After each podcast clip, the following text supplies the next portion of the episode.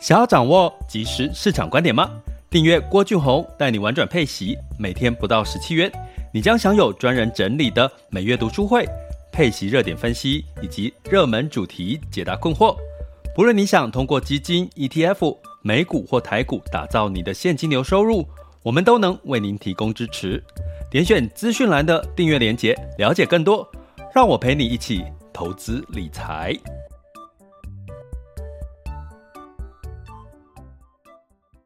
这里是完全配息笔记投资讲白话，一个从投资人角度带你一起掌握全球市场的脉动，分析配息标的、美股、台股、A 港股即时热点，陪伴你不再害怕市场涨跌的风险，一起稳健财富成长。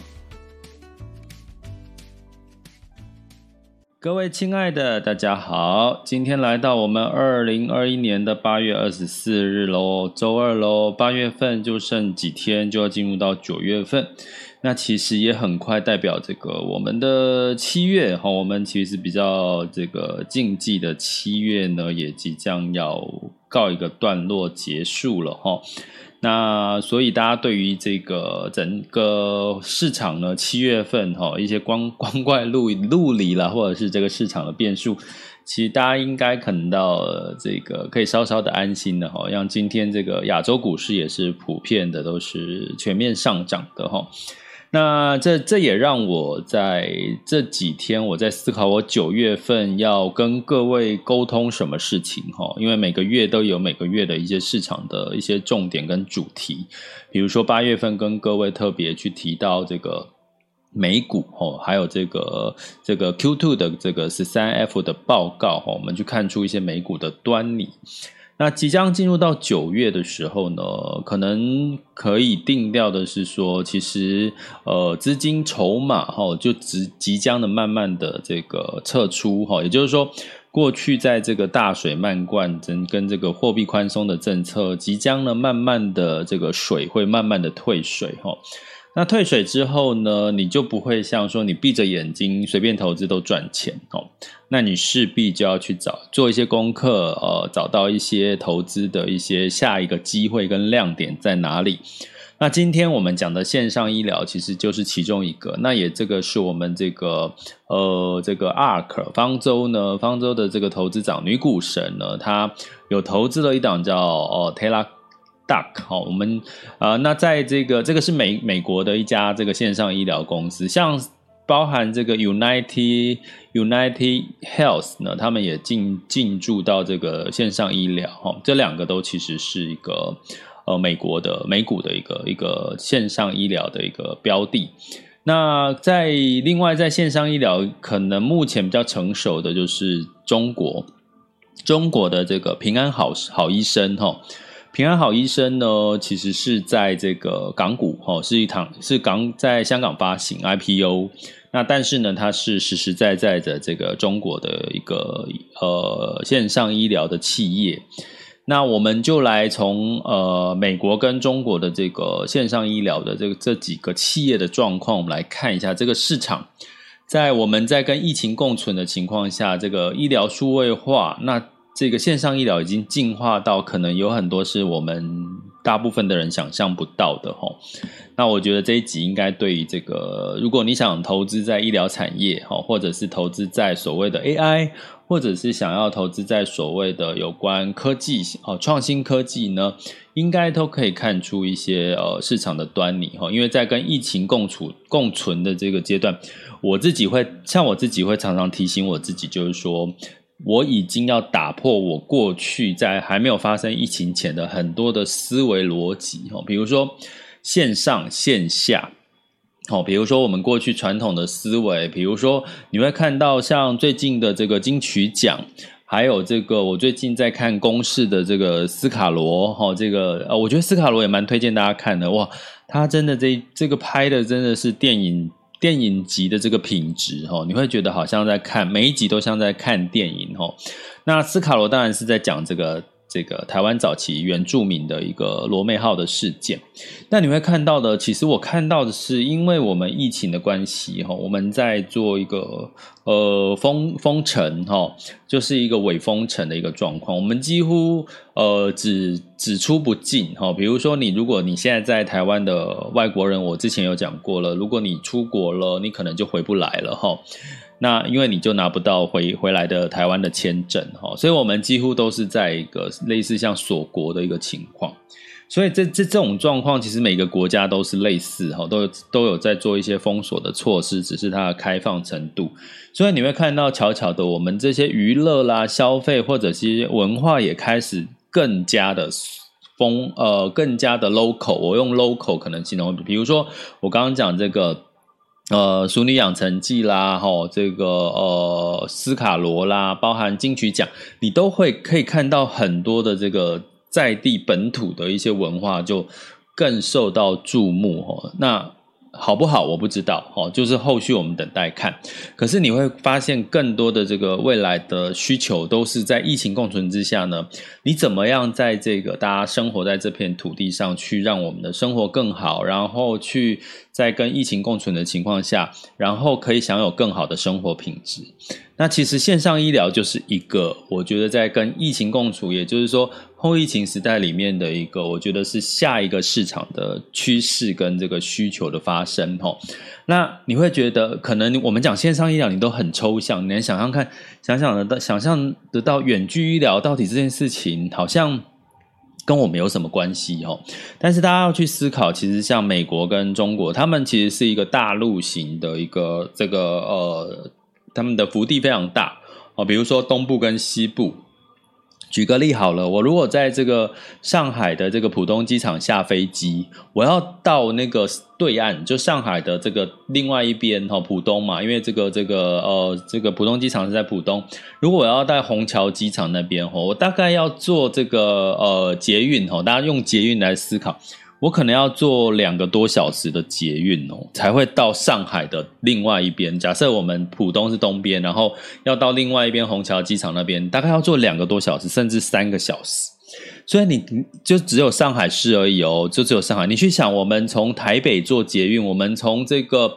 台北车站坐到南港的话，顶多也是我记得半小时到四十分钟就到了，对不对？你很难想象你坐你只是在一个城市，然后你要从这个浦东机场坐到这个这个虹桥机场，同样都在上海，我没有出上海，就要差不多两三个小时的捷运哦，捷运哦，所以你就知道那个距离有多远哦。所以从这个角度来看，其实远距远距医疗、线上医疗对这种大陆型，就是幅地很大的这个国家，其实是很需要的。所以在美国跟中国，我们其实就可以看到这个线上医疗它正在崛起的一些状态齁。那你会觉得，诶，台湾好像没有这个这个需求，的确啦，因为我们去看医生都很方便齁，都在附近就有医院，然后你就算你要到台大啦，要到这个林口长庚，要到马偕医院。其实都很近，大概都是半个小时，如果你是在县市内、城市内的话。所以呢，我们不能从台湾来看这个线上医疗，我们要从这个呃美国跟中国来看一下这个线上医疗这个崛起的状况，会比较可以看出一些未来的一个潜力齁。那我们为什么要去聊这些呢？其实要跟各位讲的是说，在呃未来的这个市场齁，就是已经不是就是随便闭着眼投资就会赚钱，你一定要去了解在二零二二年的趋势在哪里。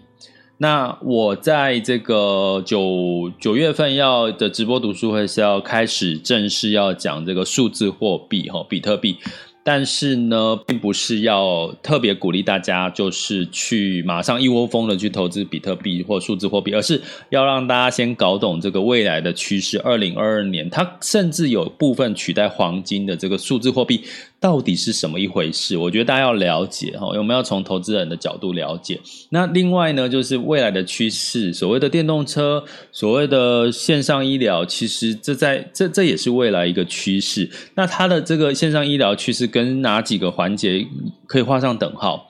比如说 A I， 我刚刚讲 A I， 因为线上医疗用到 A I。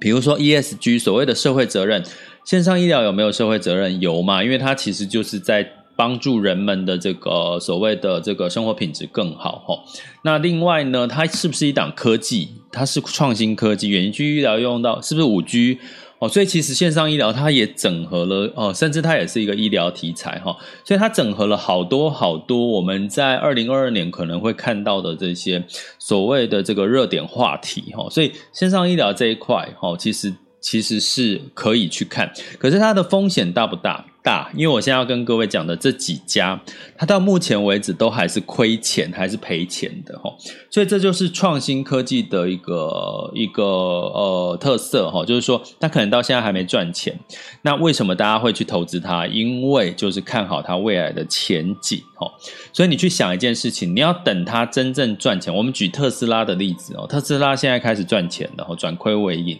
你你觉得要在他赚钱的时候去投资会比较好，还是在他亏钱但是有机会、哦、开始有市场的机会跟需求放大，然后在这个时候投资他？你觉得哪一个市场的机会，你或者你的获利投资报酬率会比较比较可观呢、哦、我觉得这个答案就交给大家去思考、哦、所以呢，我们今天就是要来聊这个线上医疗，相对就是要跟各位讲呃，其实在九月开始提醒大家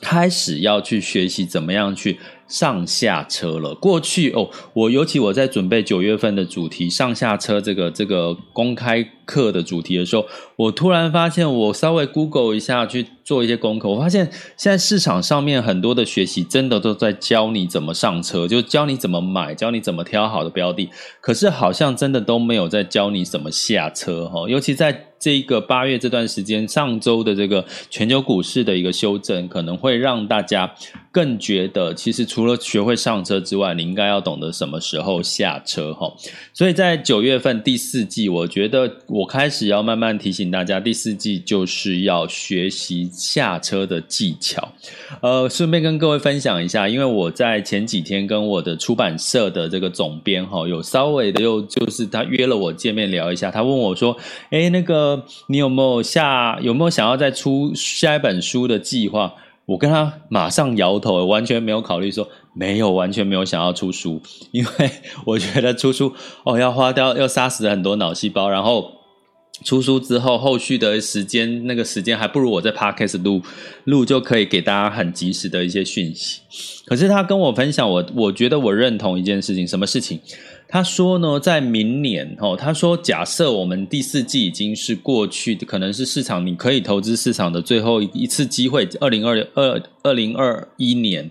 那二零二二年的上半年可能是修正多，也就是说可能比较接近空头，我假设预期、哦、那可能可是空头完之后，可能下半年呢又进入到另外一个这个可以逢低买进的一个市场机会。所以如果我在明年的时候我去出了一本书，就是在去年明年的上半年告诉大家，其实在空头的时候有什么样的标的、哦、我, 我指的是股票类型，他跟我谈的是股票类型的这个这个主题、哦、什么样的标的是呃相对在这个空头的时候相对抗跌，然后到等到这个下半场二零二二年下半场的时候，在市场开始在往上反弹的时候，你又可以参与到反弹的机会。诶，我就觉得这个方向很不错、哦、其实他其实是在告诉，其实这个这我我跟这个总编在讨论的事情，其实在是在告诉各位一个方向，是二零二二年的上半年可能会是空多于呃空大于多头，所以你在这个时候真的要学好一下下车的技巧。好、哦，那那可是到了空头完之后呢，可能下半年可能又变成了下一波低点进场的时间点、哦、所以呢在这个角角度，诶我觉得这样子去出一本类似迎接明年上半年的空头在跟下半年的呃市场跌多的一个呃进场机会，我觉得这本书好像还蛮有看头的、哦、所以他又突然勾起了我明年出书的的一个兴趣，但是我还没有确定啦。但是我就觉得，哇，这个这个总编真的是很厉害，他很会撩我哦，就是就是把我本来完全不想这辈子可能就出书就出到这里的这个想法，居然让我在明年会想要再出一次，扎扎实实跟股票跟 E T F 比较有关系，但是还是会在偏所谓的高配息、高殖利率这样的一个概念，不知道大家有没有兴趣哈、哦？那所以呢，这就是呃，从这个角度，我只是要跟各位分享，其实真的在明年甚至下半年，你真的除了学会上车、学会汰弱留强，你还要学会下车的技巧，好不好？所以我们九月十五号会有一个这个这个呃标的，透过这个筹码面啊，哦、筹码面主力哈，这、哦、主力的思维怎么去看这个你下车的上下车的一个三个三个方法跟技巧哈、哦。如果有兴趣的话，现在还没有放上连结，但是有兴趣的话，或者是你只要是我们的订阅、哦、订阅用户都可以免费来上九月十五号这堂课。那我们呢就麻烦你就是可以点选我的头像，或者是这个呃按这个赞助方案，或者是在 Podcast 的订阅方案的这个连结点下去，就可以看到订阅方案的详细说明，呃并且可以直接的这个报名、哦、那我们在九月十五号会这个开这堂课。那如果你不是我们的订阅会员，那抱歉你就一样要付费来参加。那应该这两天会这堂课会上架、哦、那我觉得这这堂课应该是我在今年给各位嗯呃这三前面前面两堂课加这堂课，我觉得算是三三个礼物送给大家、哦、因为我觉得你只要学好这个技巧、哦、基本上应该后续你至少可以知道怎么下车，我也比较安心、哦、因为我每天录 podcast 呢讲讲的，比如说我今天跟各位讲线上医疗，如果你们觉得哦马上看好马上去做，那你你可能不知道什么叫上下车的话，其实、哦、我觉得再多学一点上下车应该会对各位是一个更大的帮助、哦、好，所以我们就进入今天的主题、哦、我最近好像废话比较多、哦、要讲到我的主题都还要花一十几分钟了。那呃，要跟各位讲的这个线上医疗主题是我们第一阶段了、哦、第二阶段我们会讲一下全球市场盘势的现况哈的轻松聊哈，今天八月二十四号，第三个阶段大家就可愿意的话就分享交流，不愿意就没关系拉倒，好不好？哦，好，那我们再讲线上医疗，我们刚刚有讲说，其实要从美国跟中国的这个大陆型的这个幅员辽阔的这个呃市场来看哈。那这个线上医疗呢，其实在这个呃美国的这个A R K 呢，就是 A R K 这个方舟呢，呃，这个女股神哈、哦，她投资了一档叫这个 Teladoc 哈、哦。那这一档呢，其实它是在上半年哈、哦，其实呢，我给各位看哈、哦，因为美国呢，它在大部分呢，这个线上医疗大部分在治在处理的都是服务的都是所谓的慢性病哈、哦。它有一个统计呢，在美国处方药哈、哦，大家知道这个处方药是要经过医生开了之后，你才可以去买拿这个处方药哈、哦。所以根据一个统计，在这个疫情期间，美国的处方药在线上拿药的跟实体通路拿药的成长幅度、哦、那比如说举个例，忧郁症、哦、在线上通路拿药的透过处方签拿药的是 百分之八十九 的年增率，那在实体通路就是你去诊所啦去医院拿忧郁症的药的，它是在这段疫情期间是减少了 百分之二十一。 还有呢它里面举例像这个呃过动症啊，像头痛啊，像胃食道逆流，像高血压或第二型糖尿病，这种种的数据都是慢性病、哦、慢性病呢他们的普遍在线上开立处方签拿药的买买药的呢，大概都有大概是四十几个 percent 到九十几个 percent 的这个成长。那这几我刚刚讲的这几个病呢，在实体通路都是衰退的、哦、就是说大概都是呃 百分之十八、百分之二十一、哦、甚至 百分之三十 的一个衰退、哦、也就是说你从这个疫疫情共处的时代，大家已经呃，在美国已经开始慢慢习惯，因为去诊所有另外一个风险，去医院大家也担心有这个感染的风险，所以你会发现从这个处美国的处方药的销售量呢，已经慢慢的从这个实体通路转到这个线上通路。那这个线上通路因为处方药都是要处方签医生开，所以你必须要有线上医疗，线上医疗就要有医生来跟你做这个问诊的相关的动作，再开处方签、哦、那所以呢了呢它线上问诊的次数今年以来到目前为止呢，大概呢总共有三百五十万、哦、三百五十万次的问诊次数哦，一整呃就是到目前为止，那跟去年二零二零年比是增加了 百分之二十八、哦、跟去年比、啊、那现在其实才八月嘛，还没整一整年预估这个成长的幅度多高吼。那它的第二季营收大概是五亿美元左右吼，那营收的成长率也是高达了 百分之一百零九 吼。那这在医疗产业算是很很不得了的吼，这个线上药，所以代表它其实是在一个在初期成长阶段的一个所谓的呃市场需求。那有另外一家吼，我刚刚讲叫 Teladoc 吼，这是女股神青睐的一档吼。那另外一家是美国的，就你几乎在所有的医疗基金 E T F 呢都会看到它，就是叫做美国联合健康保险公司，叫 UnitedHealth 吼。那其实呢，它在二零二一年，就是今年的第一季，也把远距的医疗这个服务也加入到它的服务。它的呃，因为它是今年第一季开始，所以它目前已经累积超过五十万次的问诊，也就是说你在家，透过你的电脑视频，然后跟医生齁，医生呃问完诊之后就给你开立了这个药，你再去这个呃可能药是用剂的，或者是你再去去那个药房拿药齁，相对来讲减减少了很多感染的这个接触风险齁。所以呢，这个呃如果你要说你不不知道这个 Teladoc 是哪一家公司的话，至少你一定要知道联合健康保险公司 United Health 基本上是很多的这个呃基金法人哦、资产管理公司他们投资的这个首医疗产业的基金标 E T F 呢，呃前几大的一个投资标的齁、哦。那它本身也是一家保险公司，那为什么跟保险公司也挂钩在一起了齁、哦？那我们等一下讲齁、哦。那为什么其实在这个景气的，通常医疗产业有两个呃两个话题。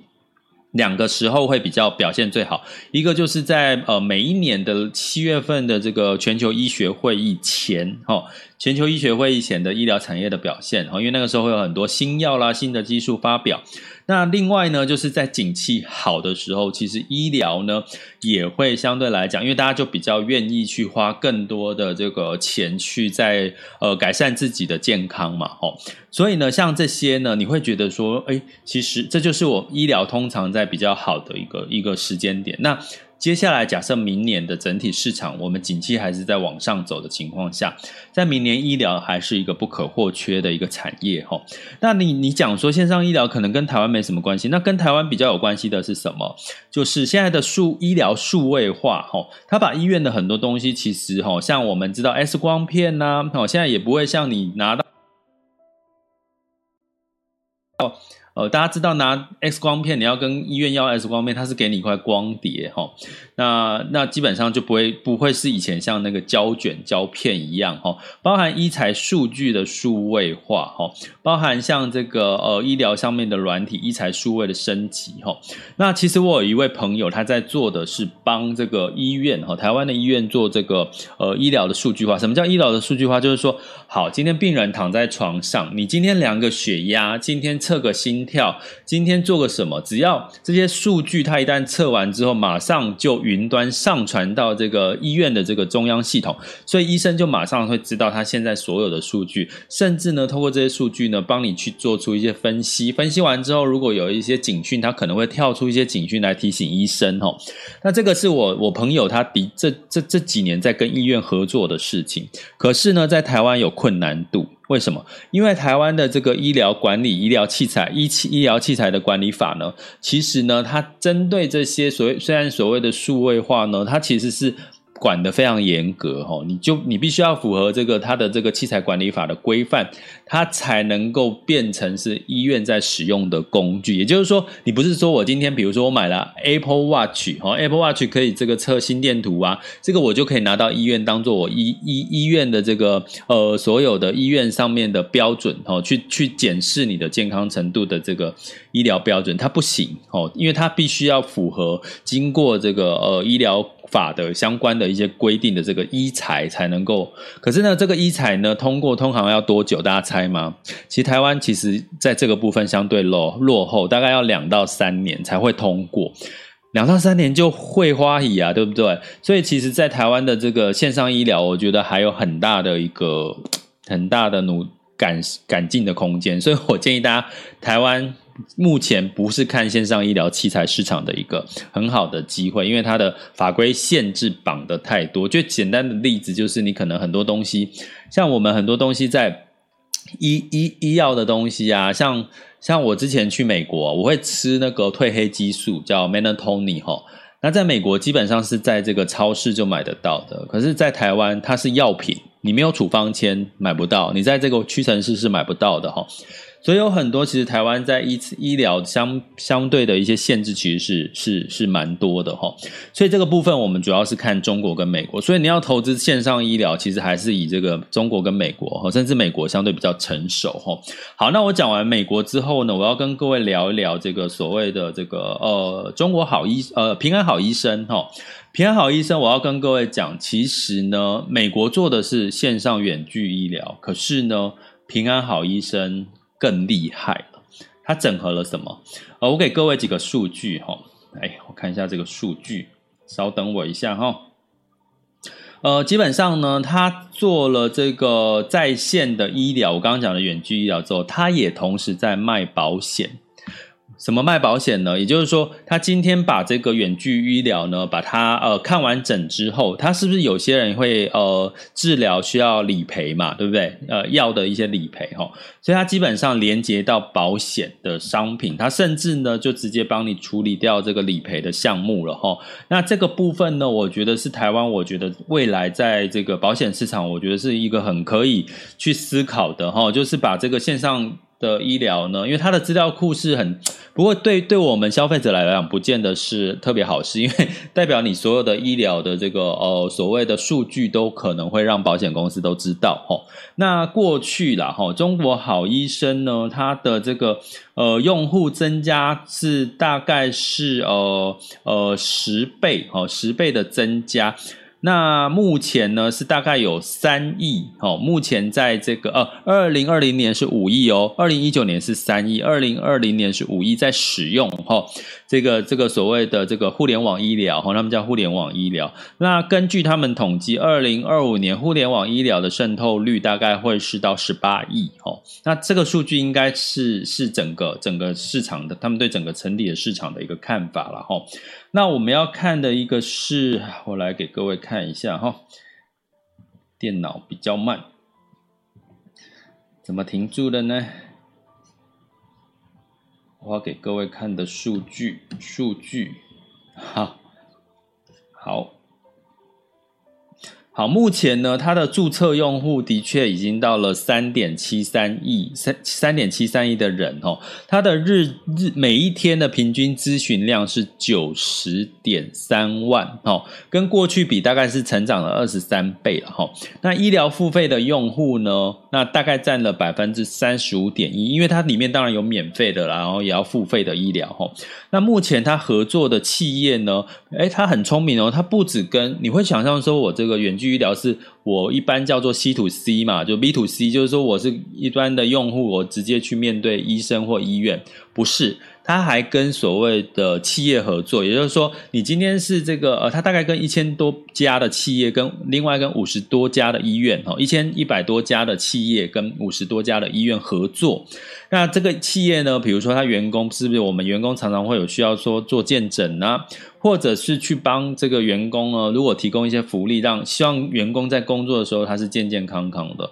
诶，我真的有一些朋友，他的待的公司齁，那一家公司很奇怪，就是癌症的这个罹患员工罹患癌症的比例特别高齁、哦，真的哦，你会发现有一些有一些不同的产业，它的那个压力啦，或者是不一样的时候，那个员工的这个好发什么疾病的几率真的是不一样齁、哦，所以企业呢就会跟这个所谓的平安好医师合作，合作就是去提前去预健诊，比如说每一年去做一些这个线上的问诊，那这些资料呢，可能某种程度，当然在个资法上面，可能有些是呃，这根据员工同意给这个呃呃这个公司知道，或者是公司不知道呢，可是它后续的配套措施是连结医疗的体系哈、哦。那目前互联网医院它有合作五十家之外，它合作的医院总共有三千七百家，合作的药店呢有十五十五万家哈、哦。所以大家会觉得说这个很重要吗？我跟各位讲，我刚刚讲一个大陆型的，就是这个我从上海从浦东坐捷运坐到那个虹桥，就都还没有离开上海市，我要坐三个小时的捷运。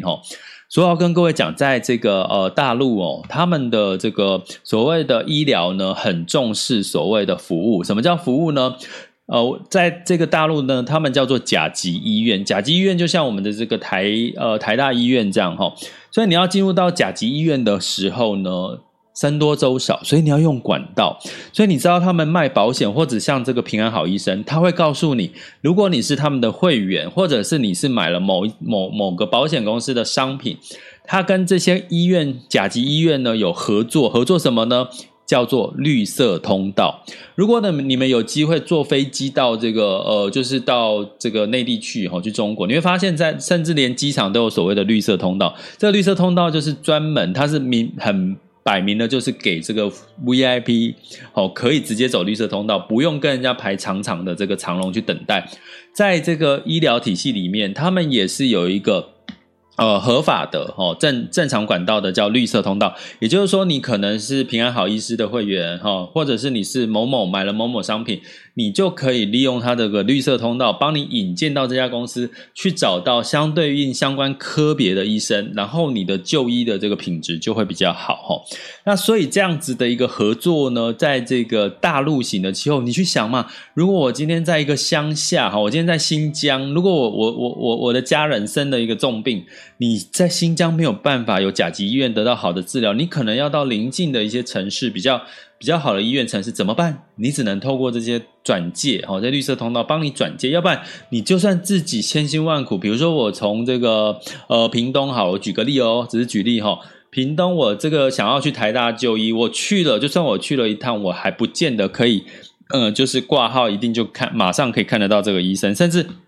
看到这个医生，你下次的回诊或者是安排手术的时间都要拖很长，对吧？你都要靠关系齁。所以在这个这个中国，其实这这一块它其实是透明的，也就是说，你只要是像这个平安好医生，或者是所谓的这个呃，你买了某些保险商品，它会诉求它有一个绿色通道的服务，也就是说，你可以透过这个绿色通道，马上齁得到你要的这个医疗品质，而且后续的整体的理赔呢，都帮你齁，都帮你整体的这个一条龙都帮你做好。好了哈，好，所以这个部分呢，我我先讲到这边哈。他们总注册，我刚刚讲三亿多的人哈，这个市场其实是非常大。可是呢，我就去看了一下，那这个三亿多的人，哇，十二点半了，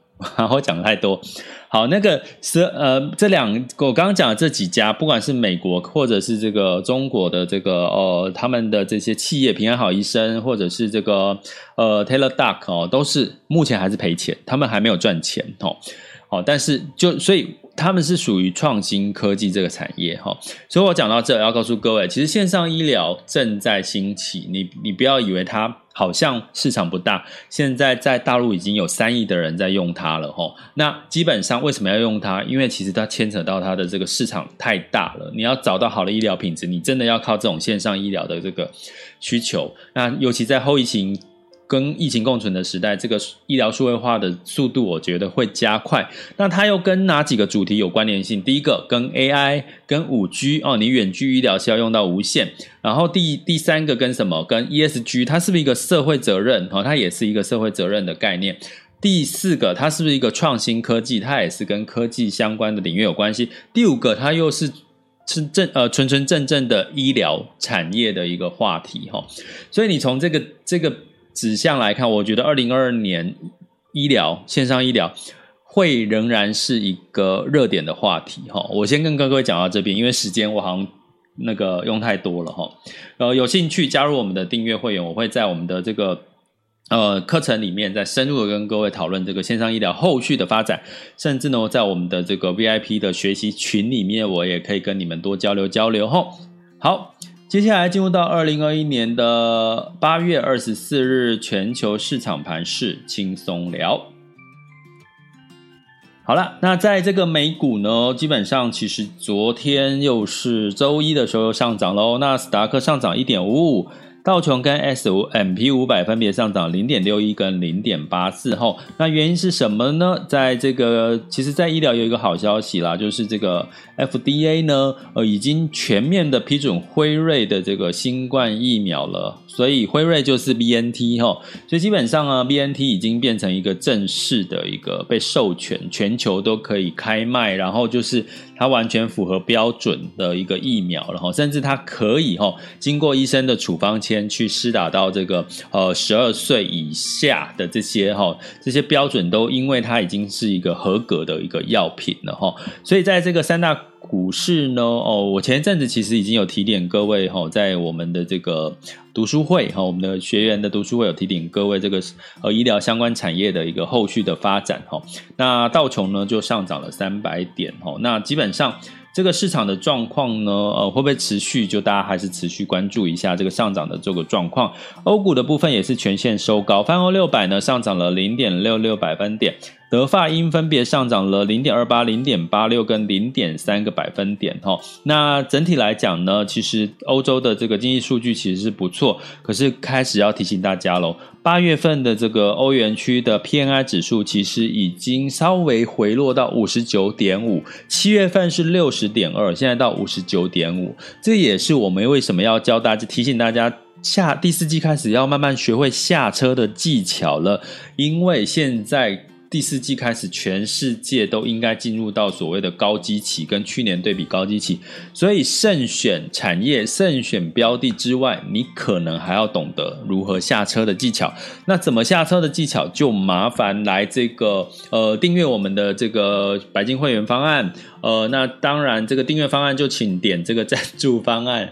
抱歉我每天讲讲到自己都好想笑，然后这个呃点我的头像，或者是到 Podcast 的这个订阅方案的连结去看齁，啊，看我我们的这个订阅方案的介绍，还有很多的这个好康的啦，或者是你不想加入订阅方案，就在八月十五号可以单独报名九月十五号礼拜三晚上八点的直播课，然后我们有七天的回放跟七天的学习临时学习群，可以帮助各位去、哦、因为大家知道嘛，学完之后你们一定很想问啊，你会觉得我哇听到一些我似懂非懂，我好想问啊，好想问，问谁问谁，没有人可以问，所以呢我们每一次的这个直播学习课都会开放七天的这个直播聊天、哦、让大家、啊、不是聊天就是学习交流，让大家有地方可以去问、哦、这样其实让大家的进步可以更快。那在雅股的部分呢，普遍昨天也是表现非常亮眼、哦、台湾加权指数上涨了 二点四五、哦、来到 一万六千七百四十一， 那涨幅最多的是创业板上涨了 三点一六个百分点 A 股、哦、那日经指数也上涨了 一点七八， 那恒生指数也上涨了 一点零五。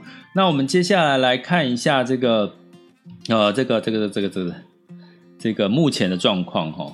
因为在直播的过程当中我的电脑就变慢了，请大家呃忍耐一下，或者是你有时没有时间的赶快下线赶快去工作，那你可以回听我们的 podcast， 因为我们一样会录成一集 podcast。 好，那我们来看一下目前的时间是十二点三十七分，我们来看一下，好，我的那个指数赶快啦跑出来，诶其实我的电脑已经很快了，我电脑是这个MacBook Pro 去年的版本。好，那台湾加权指数呢是上涨了一百零五点，然后上涨是 一万六千八百四十七， 当然站站稳年线呢我觉得是一个好事啦。那恒生指数更厉害了，上涨了 一点五六个百分点， A 股呢普遍也上涨了 百分之一， 那日经指数跟南韩也都上涨了 百分之一 以上。那我觉得这几天如果持续的缓涨，不要涨过头涨太快，我觉得代表就是开始又市场又慢慢增温了，可是增温的过程你好不容易有了上次的去上个礼拜的教训，你就开始要学一下怎么下车了好不好、哦、因为明年可能又是不一样的光景了、哦、那能源的部分呢，布兰特原油上涨了诶我们看错 百分之五点五、